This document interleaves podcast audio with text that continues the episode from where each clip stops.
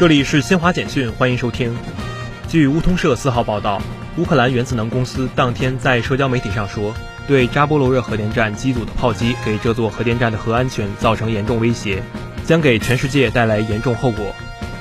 据美国媒体三号报道，美国防部一名高级官员当天透露，美国已与俄罗斯开设军事联络热线，以防止双方在当前乌克兰局势下做出误判。二零二二年世界移动通信大会三号在西班牙巴塞罗那闭幕。大会参会人数虽不及新冠疫情前水平，但仍超过主办方预期。中国企业摘得大会主办方颁发的全球移动大奖多个奖项。